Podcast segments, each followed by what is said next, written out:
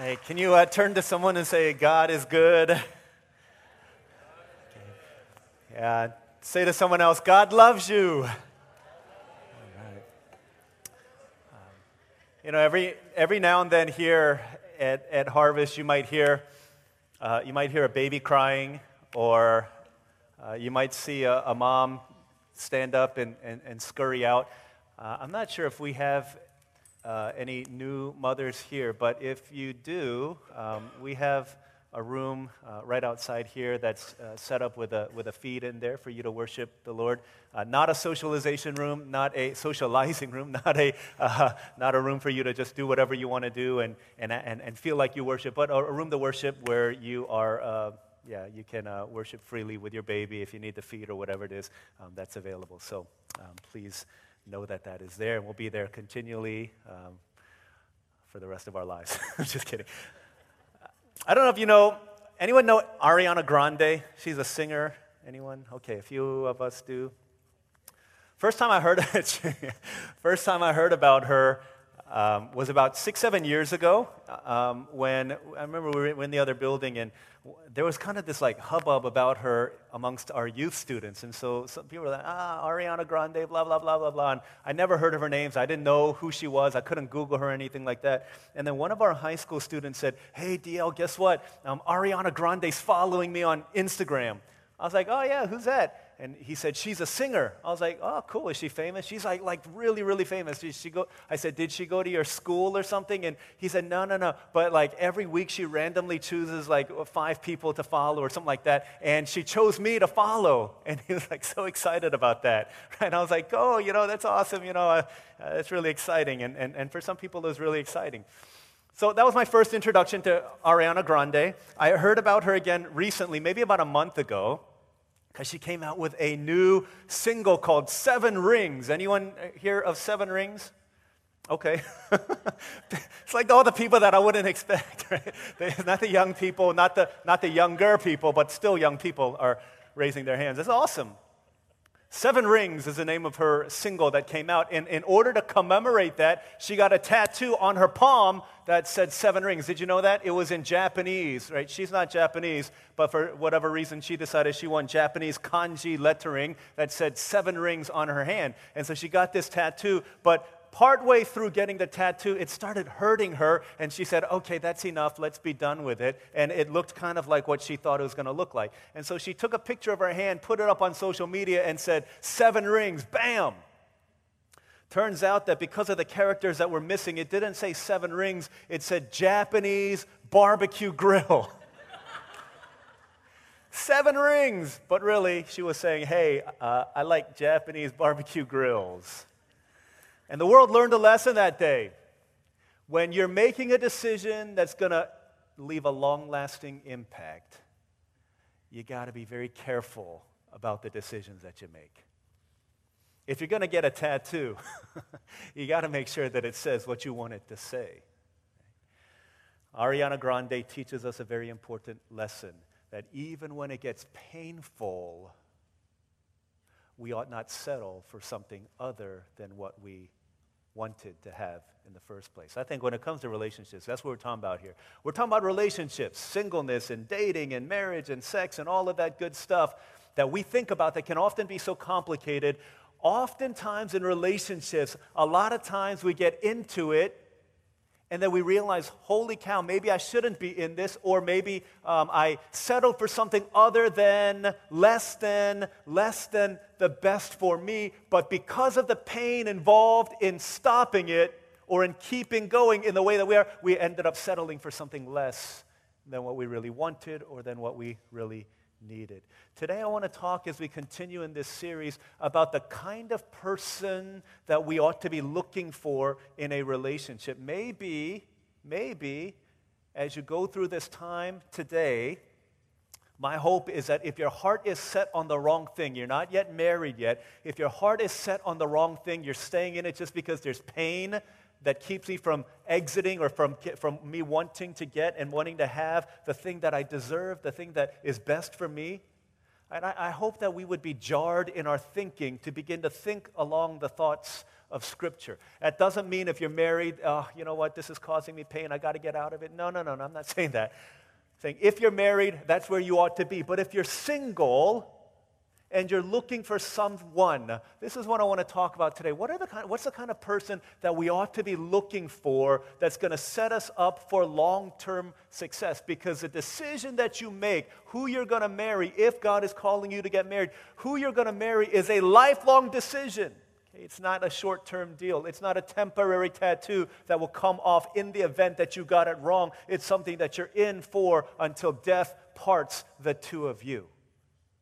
And so when we make a decision that's going to last a long time, we need to exercise a lot of wisdom in it. And so I want to read to us to get, uh, from uh, 2 Corinthians chapter 6. I'm going to read 2 Corinthians 6, verses 14 through 18. Um, we're going to start there, and then we're going to go to a couple passages in the Old Testament for our second thought here. I just want to give a couple thoughts here as it relates to who ought we be looking for in a future spouse if that's the direction that the Lord will have us go in the future. 2 Corinthians chapter 6 verse 14, Apostle Paul writing this again. Um, this is God's word. He says, "Do not be yoked together with unbelievers. For what do righteousness and wickedness have in common? What fellowship can light have with darkness? What harmony is there between Christ and Belial? What does a believer have in common with an unbeliever? What agreement is there between the temple of God and idols? For we are the temple of the living God. As God has said, I will live with them and walk among them.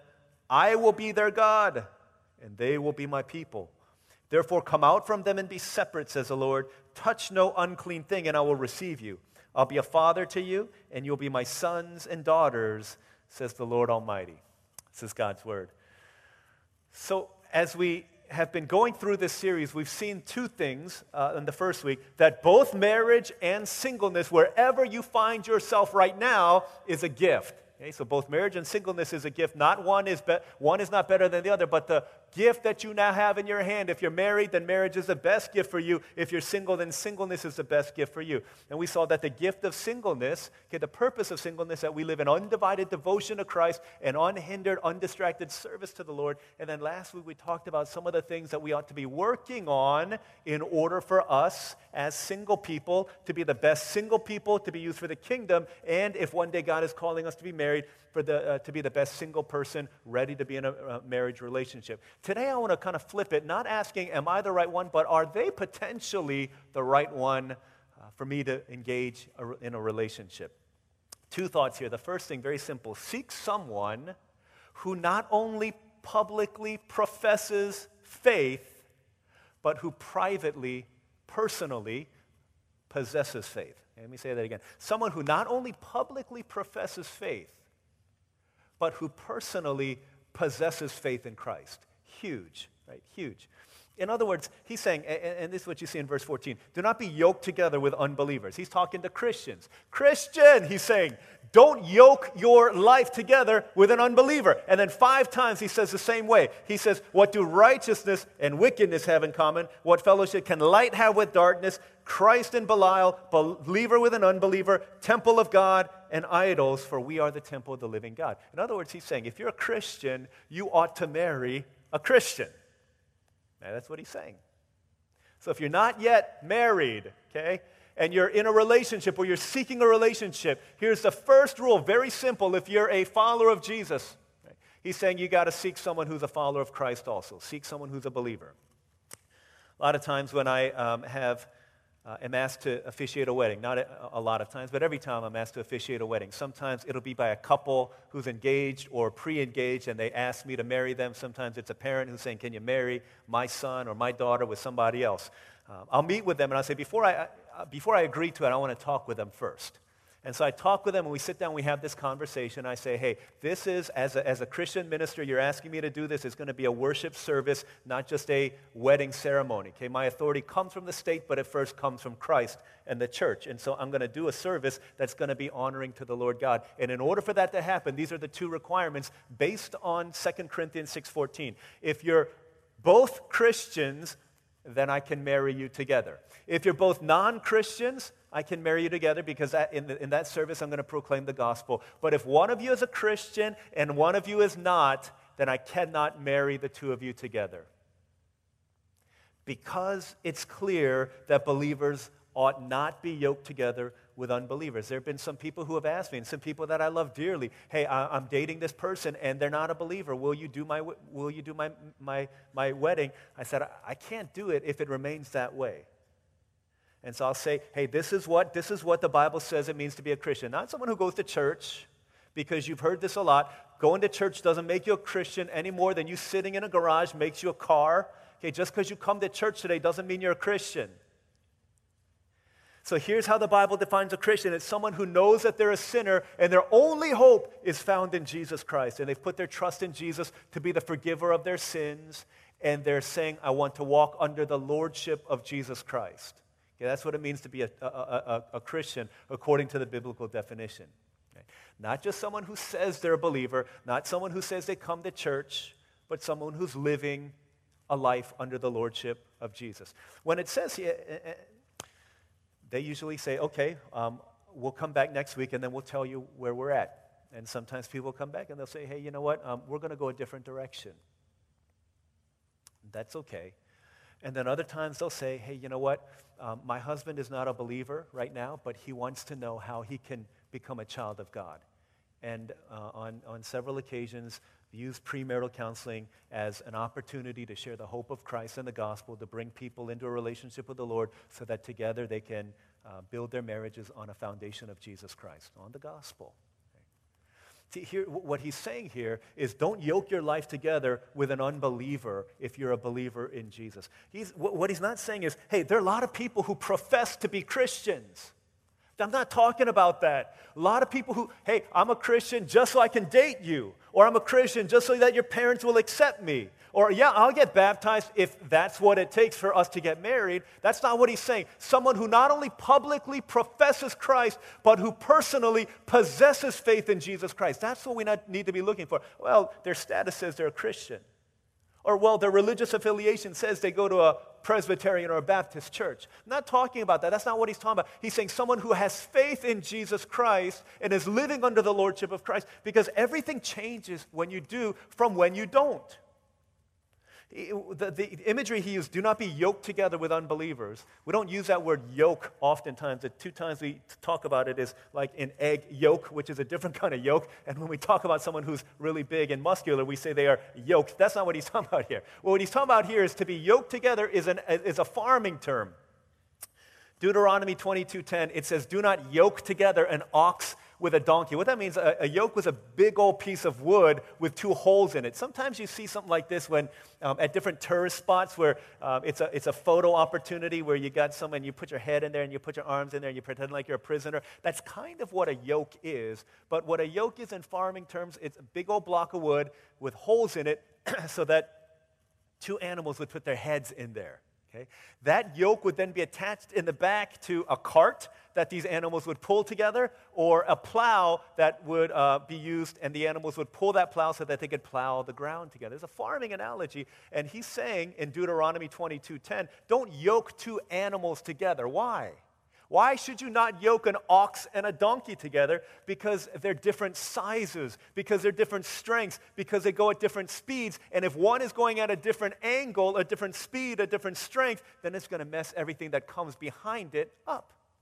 So, borrowing that analogy, Paul says, hey, hey, hey, if you want to get married, if you want to date somebody, because the purpose of dating is marriage, and you're a child of God, don't put your neck in a yoke that a non Christian is putting their neck into, because the direction that you're going is going to be completely different. Don't yoke your life with an unbeliever, even if they say they're a believer. It's not someone who professes faith, it's someone who possesses faith. Because when you put your neck into a yoke together with something, anything, whether it be an animal or another human being, the destination is different based on whether you're a Christian or not. You understand this, right? If you're a Christian, your eternity is heaven. If you're not a believer, then your eternity is apart from God in eternal condemnation. He's saying, don't yoke your life together with someone when you know you're going to spend eternity apart. A lot of times we say, hey, you know what, but, but I really love them and I want them to come to know Jesus. Therefore, I'm dating. I'm just, you say that we ought to be evangelistic, we ought to be missional. This is called missionary dating. That's what I'm doing the heartbeat of God is for everyone to come to repentance, 1 Peter 2 9. God wants everyone to be saved, even your unbelieving boyfriend or girlfriend or the person that you're crushing on who doesn't know Jesus. However, when it comes to putting your life together in a marriage relationship, every time it's prescribed in the Bible. The Bible says, do not link your life together, if you're a Christian, with an unbeliever. As much as God desires for the unbeliever to be saved, He never tells us in Scripture that you ought to yoke your life together in a romantic relationship. He says the opposite. All throughout the Scriptures. That's why He told the Israelites, do not marry outside of your race. It had nothing to do with racial marriage, had everything to do with faith marriage. You marry within your faith because the blueprint of life is completely different if you follow Jesus and if you don't follow Jesus. And he says the same thing here. Your destination is different.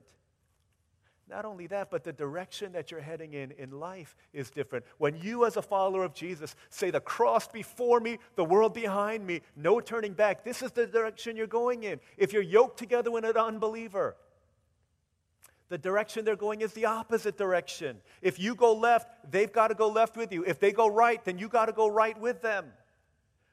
Because you cannot be yoked together and not end up going the way that they're going. He says the direction is different. Every decision that you make is different. Again, the blueprint upon which you build your life. I will build my life upon the whatever we sing. But we build our lives upon different blueprints if one of you is following Jesus and the other is not, think about it. You get married and you wake up on Sunday morning and your dude or your dudette wants to go to a football game or wants to do something else and you want to go to church. What do you do? When you have kids and you raise your kids, you want to raise them in, in, in the church and they want to raise them not in church. What do you do?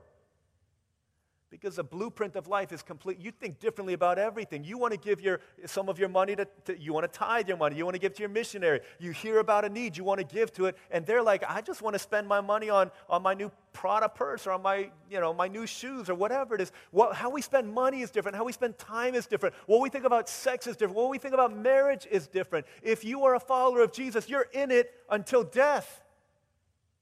But if you don't follow Christ, that's not always the rubric and the understanding of what marriage ought to be. He says, don't yoke your life together with an unbeliever. Now, if you're married to an unbeliever right now, he doesn't say stop that relationship. In fact, he goes on and he says, by your winsomely living for Christ, you prayerfully pray that your unbelieving spouse would come to the saving knowledge of Jesus. Right? That's our hope and that's our mission and that's our purpose if you're a believer and you happen to marry an unbeliever, uh, whether knowingly or unknowingly. Um, he's saying there's still hope, there's still redemption in that. Maybe you were two unbelievers and you got married and you became a believer. He says, don't divorce them, right? You stay with them, but you win them to Christ. Right? What he is saying is for those of us who are not yet married, that yeah, there might be pain to wait for what God's best for you is, but don't settle for something less than what is God's best for you. Don't settle for a Japanese barbecue grill when God wants to give you seven rings. It's not just about, I don't mean, I, I mean that in, the, in, in a very narrow sense, not that you have seven rings from your man or whatever it is. But it's important to understand there are a lot of people who profess to be Christians. I remember, man, this is, I remember uh, speaking at a, at a campus ministry one time, out of state, and uh, there was this guy who was talking to me, and you know, I had heard a little bit about him that he's kind of like a little bit slim shady, um, kind of like a player player kind of guy. And so I was talking with him, and um, I don't know if he had like a, a, personality disorder. at first glance, I couldn't tell that he did. But uh, if I could diagnose him, I would say he was narcissistic, he was selfish, self centered, because the way that he evaluated himself and the way that other people talked about him were completely different. They said, man, this guy talks like he's all this, but man, there's just nothing about his life that follows Christ. And so here's this guy, and, and I, am talking to him, and he's like, you know what, uh, Pastor DL, I really want to grow as a Christian, but it's so hard here. I was like, what makes it so hard? I mean, it was a, it was a great uh, church ministry environment that he was involved in. So, what, what makes it so hard? He said, I'm just, it's hard to grow when everyone else is so spiritually immature compared to me. he's just straight faced, like completely honest. I was like, yeah, what, do you, what do you mean by that? He's like, I've read the Bible like four times through, and, and a lot of these guys don't know like the Bible verses that I'm talking about, and so I just can't have a conversation with them. I was like, yeah, you know, that's really hard. Yeah, that's too bad. Said, have you gotten into a, have you gotten into a small group? And he's like, I tried a small group, but the things that they talk about are so like juvenile, so immature. Like I want to talk about, you know, X, Y, Z spiritual thing, and, and they want to talk about ABC thing. And I'm like, yeah, you know, um, and I just I started talking about some things, and I said, hey, maybe like the, the, the biggest thing for you is maybe you don't need to learn more things. Maybe the call of God in your life is, hey, let's just systematically begin to apply these things into your life. And you, instead of you needing to receive from people, because it, it sounds like you're very spiritually mature, instead of you trying to receive from people, why don't you go and, and, and try and be a blessing to other people? He's like, I'll try, I'll try that. But um, I don't know what happened after that. I just know that within maybe six to eight months later, um, I heard from people that he had gotten a person pregnant, was just, just having, he just wreaked havoc in that campus ministry, just playing all of these different girls who innocently, innocently put their trust in him because he said that he's a follower of Jesus and he's a praise leader and all of these things. Terrible, terrible stuff. There's a lot of people who publicly profess to follow Jesus but there's got to be, Luke 3 8, there's got to be fruit in keeping with that repentance. If there's no fruit of a regenerated life, then don't settle for someone just because he or she says that they follow Jesus. When you put your neck in that yoke and you're walking in the same direction as somebody, you got to make sure that they're willing to walk with you also. Not just someone who says, Yeah, I'm a Christian and that's it, I'm going to heaven and, and I'm going to do whatever I want to do. But if you want to serve God, if your vision is, Man, I want to give my life away, I want to live wholeheartedly for Jesus, this is what a guy named Ben Stewart says. He says, uh, Run with somebody who's going to make you run your best race. Like there's some, some, some athletic teams that are really good um, and they beat the good teams, but when they play against bad teams, they play really poorly. And we say about those teams, they play to their competition. When their competition is good, they play well. When their competition is bad, they play, they play poorly. Don't play down to your competition. If you want to run your best race for Jesus, then you got to run with somebody who's going to run with you alongside of you. I know people that I, I went to, I, I, grew up in church with, and, and they had, even in my single life before I moved down here, man, there are people who, who had this vision for missions. They had a passion, a heartbeat for missions. I feel called to go to the mission field. I feel like God is, is sending me out to the nations. I want to I wanna maximize my single year so I can really live my life for Christ. I can prepare myself. I want to learn different cultures so I can go in, in, into the mission field. And then some dude comes along and he doesn't have a heart, doesn't have a heartbeat for the Lord. Does, he has a heart for the Lord, but not for missions. And she's running 25 miles an hour. He's running about 12 miles an hour. And we're like, dude, I don't know. I don't know if, if this is the right guy for you because he doesn't seem like he wants to, to, to be in the mission field. It's like, yeah, you know what? Together the Lord will unite our sense of call and our sense of purpose. And now, uh, a couple decades later, I look at some of my friends who are so passionate about living for God. And they're just Sunday only churchgoers now. And it, it, it, breaks my heart. And sometimes I, I, I, wonder if I could, if I could just go back into time and, and just ask them, is it worth it? Is it worth it for you to squander those great dreams that you have of making your life count for eternity? Was it, was it worth it for you to, to give up what God's best was in order for you to have your man now? Was it worth it? So I think a lot of times the temptation is to yoke our lives together with someone, and, and yeah, maybe they follow Christ, maybe they profess Christ, but they're not running in the same speed as you are. At the end of it all, it's got to be worth it. It's got to be worth it. And if that means for some people, I mean, I, I think of people like uh, John Stott. Even C.S. Lewis. C.S. Lewis was married. He was single and celibate until his late 50s. But he said, you know, many times I was in love. Many times I wanted to marry this person, but I didn't feel like I could do the work of God effectively if I got married to that particular one. And so he waited and he waited and he waited until his mid to late 50s when he finally got married because he wanted to maximize his life for the glory of God. There's so many cautionary tales of people, friends that I know, people that I've encountered like that. But on the other side, I think there are other, other stories too. I, I remember a, a, couple they were dating, and they were not believers. Um, they weren't Christians when they were dating, and they dated for a long, long time. And at, at some point in their dating journey, the man became a believer and he started following Jesus, and his life was just transformed. I mean, just evidence of, of the grace of God, the transforming power of God in his life.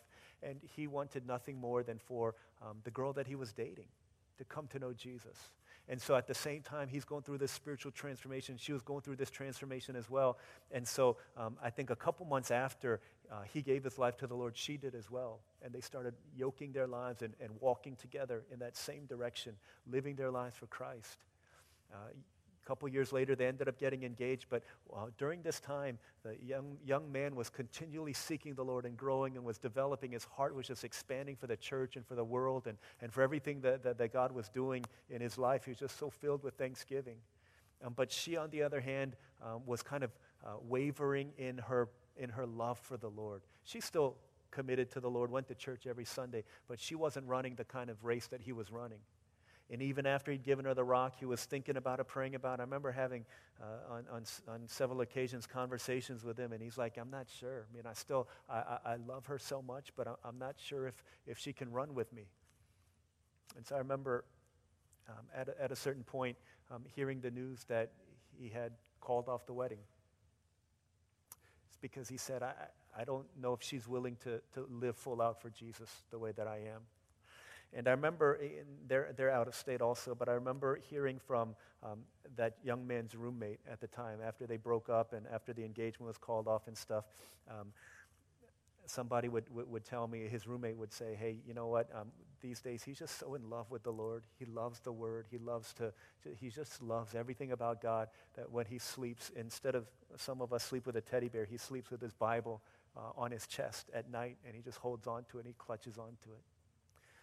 Some time later, he ended up meeting a girl at his church, and, and it turns out to be a, a, good friend of Olivia. And they started dating, and, and they got married. And, and for the sake of the kingdom of God right now, they're doing some pretty awesome things at their church, investing in discipling people. And I think if you ask him, I don't think that even, even in the face of all of the pain of giving up a relationship that meant so much to him for all those years, to know that I didn't settle for that, but I waited for God's best for me. And I'm living my life for the glory of God together. I don't think he has any regrets. I don't think he has any regrets. Young people, men and women of God, as you prayerfully consider, don't settle. Don't settle for anything less than what God's best for you is. There is a Mr. Right in the eyes of God that's far better than Mr. Right now, we've said before. Don't settle.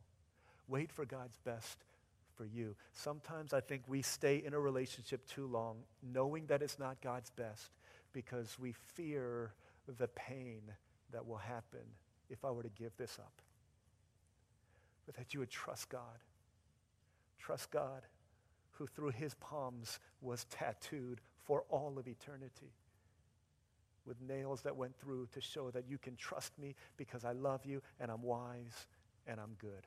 It's the first thing. Seek someone who not only uh, publicly professes but personally uh, possesses faith in Christ. First thing. Second thing, seek someone who will age well with you, who will age well with you. If you don't go to church, okay, and you are trying to find someone to date, right, what are you looking for? I think if you uh, I, probably uh, what comes to mind is I would look at movies, I would look at The Bachelor, Bachelorette, I would look at the tabloids um, that talk about this marriage and that marriage. Um, that, that would be my source of inspiration and information to try and find a person. And it typically boils down to a couple things. One, chemistry. Do I have chemistry with that person? Like, oh my goodness, this is awesome. This person and I, we just, we just hit it off from the get go. They make me laugh so much. My goodness, when I'm with them, I, I've never felt this way before in my life. Have you heard that before? Have you said that before? I've ne- no one has made me feel this way before. My head gets all itchy and tingly. My palms get sweaty. I don't know what to say. I fumble for words. It's, oh my gosh, it must be love. I don't know what this is. I think the challenge with chemistry is that you could find chemistry with a great number of people especially if you get a little bit of alcohol in you and in them. Oh my goodness, it's not hard to find chemistry, not in this world. Go to the right places, that's easy. When I think of chemistry, one of the, one of the relationships I, I think about is a, a, man named Hans and a woman named Anna. They were. Um, I, I don't rem- recall the, the, the whole story, but they were having this great ball at Anna's crib, and, and, and she's talking to herself, and she says, Maybe um, I'll actually meet someone. Maybe I'll meet the one. Was she the one who said that? Maybe that was Elsa who said that. But they just two, two single and attractive ladies with a royal pipeline. But Hans comes, Hans of the Western Isles or whatever it is, he's a bad man but they hit it off immediately and from the get-go. I think it was a fir- was it the first day that they met they started singing this song Love is an open door. All of my life has been a series of doors in my face, but then you come through. Oh my goodness, and everything is different. We are so compatible. There's so much chemistry. We finish each other's sandwiches. This mental synchronization must have but one explanation that you and I were what? We're just meant to be. And you and I know how that ended up. He never really loved her, he just wanted her for the throne. Chemistry is overrated because a lot of times that's what we put our hope in. There's so much chemistry. And then the other thing that we often put our hope into or we look for in a person is uh, a list of characteristics. They got to be this tall, they got to have this kind of job, they got to make this much money. It's interesting because um, again, Ben Stuart talks about this in, in, his book. And in the insert of your bullet, or in, in the announcements, there's some um, books and resources that you could look at. Because again, I can't say everything, can't cover everything in this one sermon. But Ben Stuart says um, he kind of has this I don't know if it's a critique of, of dating these days, but he kind of talks about it. Um, I'm not a hater on online dating or apps or things like that. I know um, a good number of people have gotten married through uh, Coffee Meets Bagel or eHarmony or whatever it is. But Here's the thing about eHarmony, about all these dating apps, which I think is a microcosm of dating in general today. What are the things that cause us decide if we want, cause us to decide if we want to show interest in them? Uh, or swipe whichever way that we want to do. What is it? It, it, it? We don't see a biography of them. We look at a picture, and then we look at a one sentence description of them. And if they can be good with words, or if they can Google a pithy quote or a funny quote or something charming, that they could throw that on there and people will look at that and say, oh my gosh, this looks like someone worth pursuing. I will choose them, or I will like them, or I will heart them, or whatever it is that these apps do. The problem with that, though, the problem with that is that the beauty that you see in the picture is fleeting, and the charm that you see in that quote is deceptive. In fact, we base oftentimes the desirability of a potential mate on the two things that Proverbs 31:30 says are the most unstable foundations upon which to build a relationship. Beauty and charm. We've got to be deeper than that because beauty and charm do not age very well. That's why the plastic surgery industry is in such great demand. What are the things that age well? It's things that people may not be able to see. Uh, in fact, I, I, want to kind of point us to a couple places in the Old Testament. Um, Proverbs 31. Okay, so if you're, a, if you're an unmarried man, okay, if you're an unmarried man, I want you to listen up. If you're a married man, I want you to listen up for the sake of your unmarried sons one day. Okay. Proverbs 31 is where we oftentimes get our description of a godly wife. Right? It says here in my Bible, the wife of noble character. But did you know that Proverbs 39, I'm sorry, 31 was not written to a woman to tell her, here's a checklist of things to do before you can become marriageable or dateable. It was written to a man. In fact, these are the words that a woman spoke to her son, saying, Son, this is a kind of woman that you need to be looking for to one day marry.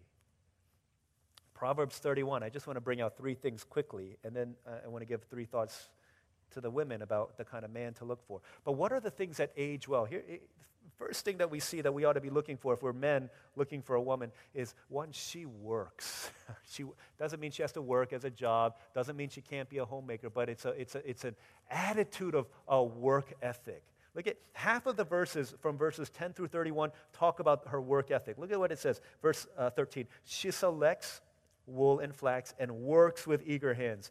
Um, she's, uh, verse 15, she gets up while it's still dark, provides food. Verse 16, uh, out of her earnings she plants a vineyard. Verse 17, she sets about her work vigorously. Her arms are strong for her tasks.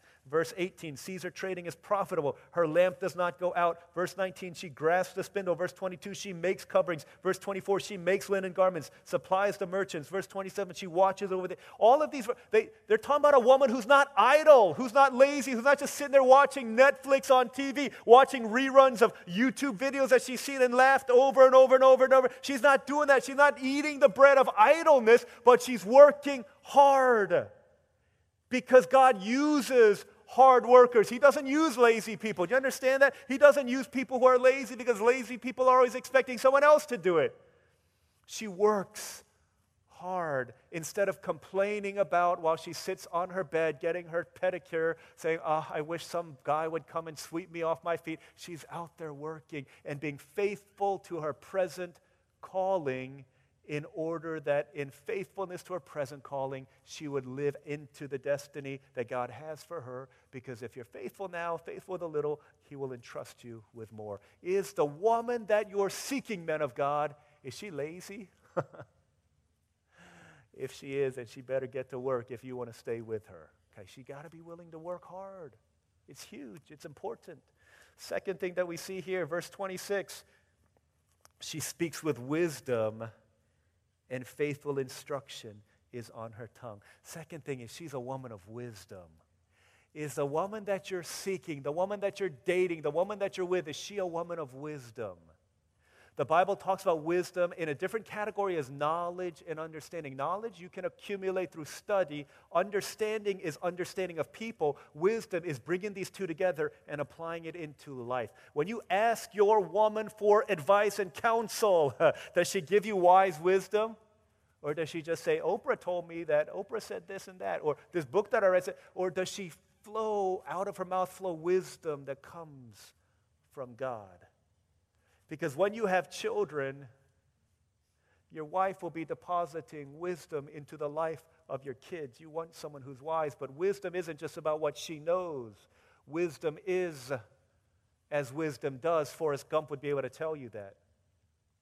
Wisdom is not just what you know, it's how you live life. And so look at what it says in verse 23. Her husband is respected at the city gates where he takes his seat among the elders of the land. What does that mean? What does her husband have to do with her? It means she knows the kind of man that she needs to be with.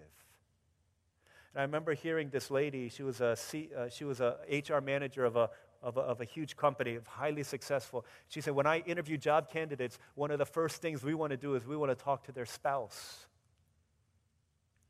because when we get to know their spouse, the, the, the spouse that they chose is one of the greatest ways that we can know whether or not they make wise decisions or not based on the person that they marry. Yeah. Wisdom, it's not about what they say. Wisdom is as wisdom does. It's the person that you're pursuing right now. Is she a woman of wisdom? Not only in her words, but in her actions. And then the third thing, verse 30, she's a worshiper of God. Man. Charm is deceptive, and beauty is fleeting. But a woman who fears the Lord is to be praised. It's the woman that you're seeking, worshiper of God. One of the first things that captured my heart about my wife, about Olivia, was that she was a worshiper of God. In high times and in low times, with few people or with many people, by, by herself or in the company of others, she wanted to worship God. Doesn't matter. Our wedding day, she said, I don't care what happens, I just want it to be a worship of God. We had people complain that our wedding was way long. How many songs do we sing at your wedding? We had three people give messages at our wedding. Say, I don't care. They say it's long. I just want them to remember that they worship God at our wedding day. It's the woman that you're seeking, a worshiper of the true and living God. For women, what kind of man ought we be looking, not we, but ought y'all be looking for? Well, it tells us the things that are indispensable in Psalm chapter 1. It talks about the truly blessed man. If you get your life with a blessed man, then you will be a blessed woman. Look at what it says in verse 4. Whatever he does, okay, uh, yields its fruit in season, whose leaf does not wither. This is verse 3. Whose leaf does not wither. Whatever he does prospers. That means whatever the season, this man, his life is prospering and it doesn't wither. Verse 6 says, The Lord watches over the way of the righteous. Don't you want to marry a man? Whatever he does is prospering and that the Lord is watching over his way. That's the kind of woman. If I, if, if, I was a, if I was a woman, that's the kind of man I would want to link up with. Someone who's, man, God is watching over his life. Whatever he does prospers. It's the hand of God on his life. Man, some of us are looking for dudes who drive fast cars, who got a lot of money, who look like they could be on, a, on the cover of some GQ magazine. That stuff is going to fade, my friends. It's going to fade faster than that car can go off. Man, that you would, you would seek things that are deeper than that. What are those things? One thing we see here, and again, three things. One, the fountain from which he drinks is the Word of God. His delight, verse 2, is in the law of the Lord, and in his law he meditates day and night. Yeah, does your man love the Word of God? I, at our Alpha service, we have a couple um, in their 60s, Nathan Mullins and his wife Suji. And uh, I said, Suji, does, your, does Nathan, is his fountain the Word of God? And she's like, Amen. He loved the Word of God. He loved the Bible. She's like, oh, Praise God. Right? She married well. The fountain that he drinks from is the Word of God. Is that, and, and, and men of God, let this be our rubric. Are you drinking from the Word of God? Because this is how you're going to bring blessing into your family. Drink deeply from the well that is the fountain of God's Word. Second thing, he follows Christ, not the culture.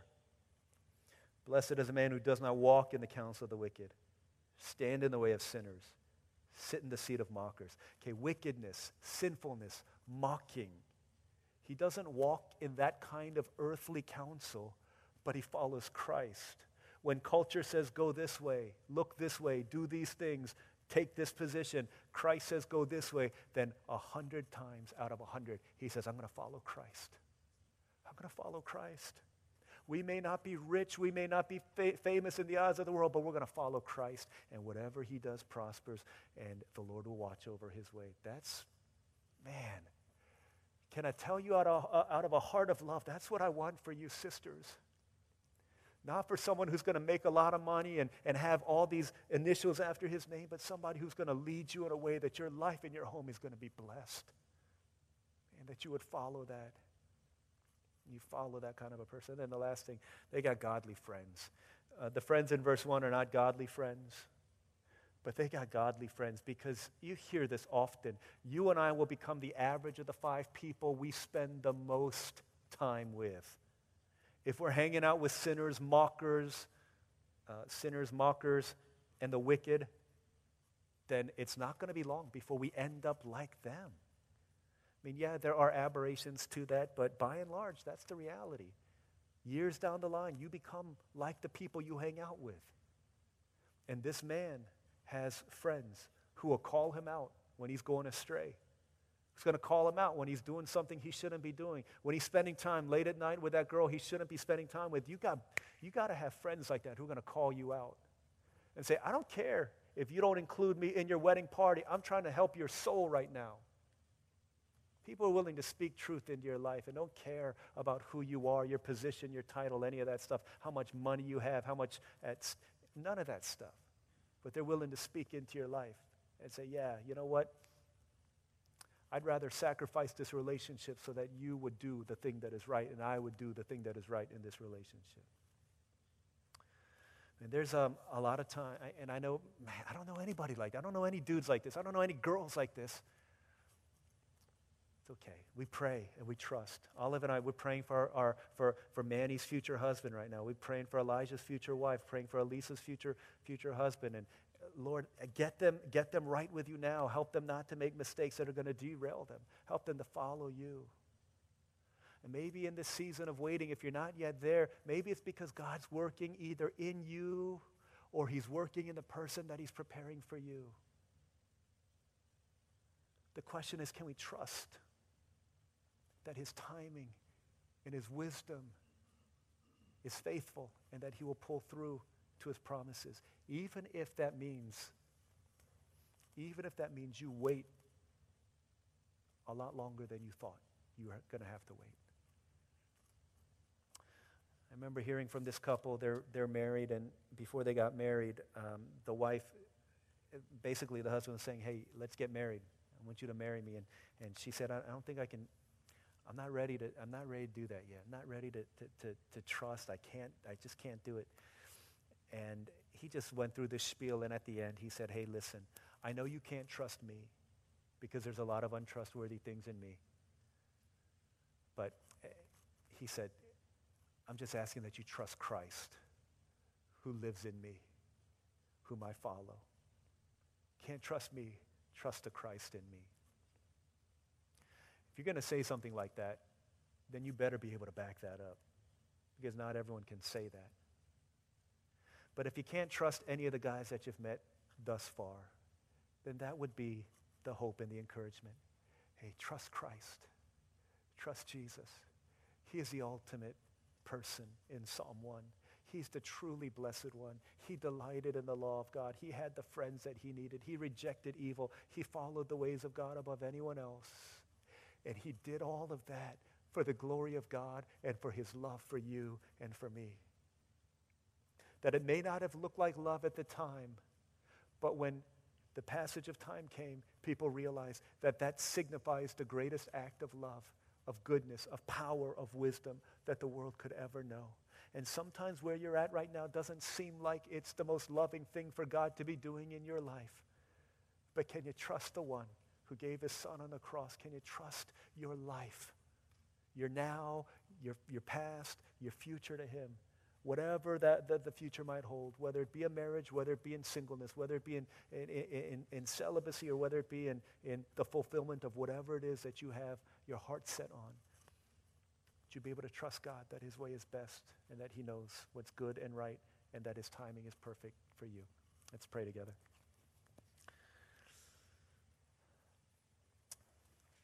Let's uh, take a moment to pray for those of us who are not yet married. Uh, let's pray. Lord, show me.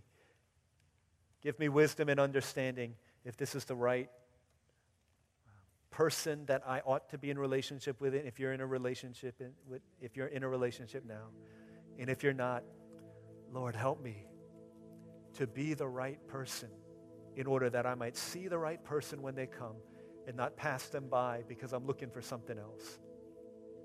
If you're married, let's pray for pray for your marriage, pray for yourself. Lord, help me to be this kind of person that Proverbs 31, Psalm 1 talked about. Help me to be a value adder to my family, to my spouse. Help me to fight for your glory in me. Let's pray for that. Pray also for the, if you're married, pray for those who are not married in here. Lord, that you would create a culture within this place of love and of safety, of affection and of devotion commitment to you. Let's pray like that for a few moments. I'll pray for us, and then we'll close out our worship service with a song.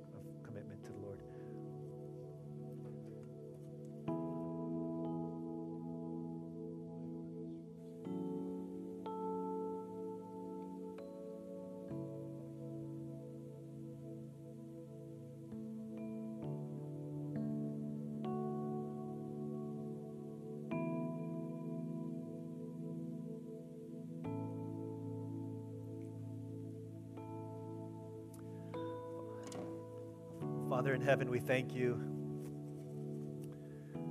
Thank you so much for your love for us. When we think about the life that we have, we look back at the cross, what Jesus has willingly endured for us arrest, betrayal, Gethsemane, whipping, injustice, crucifixion. Think about what he endured for us. We see the love of God fully displayed, and we see how good you are that you would do that in our place to your Son for us. And we look at our lives, we think that we have the Word of God, we have freedom to live for you. We have family, we have a house church, we have friends, we have a church that we can gather in, uh, gather with every week. We realize how much you love us. And yet, it's in these two areas of life, oftentimes in our money and in our relationships, where it gets really hard for us to trust that you really are good. We pray that this morning you would remind us again of your infinite and unending goodness. And that as we hear these words and as we sing this song, that we would never doubt, that we would not doubt, although we doubt, that you would build our faith up again, that you'd help us to trust that you are indeed who you say you are that we are who you say we are, and that you love us so very much. So help us to live for you. Help us to live for you and give our hearts, our trust, our future, our love lives, everything that we are, uh, in sweet surrender to you, thanking you, trusting you, loving you because you've loved us first. In Jesus' name we pray.